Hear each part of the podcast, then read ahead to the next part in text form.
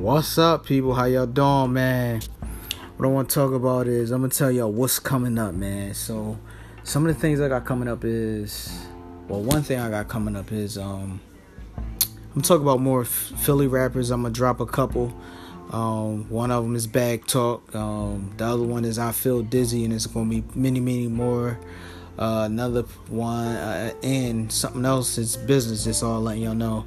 Another person I'll be shouting out is uh, is a stockbroker or whatever. I'm put the link in the description and all like that. We're gonna give a give you a brief overview of him or whatever, and y'all can go check him out on Instagram or Apple. You know, y'all can check him out on Instagram. Both of these people that I'm about to shout out.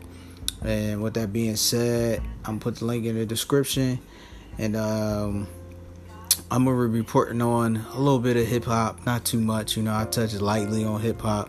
If you tune in to my podcast, you already know that I don't really go too deep in on that.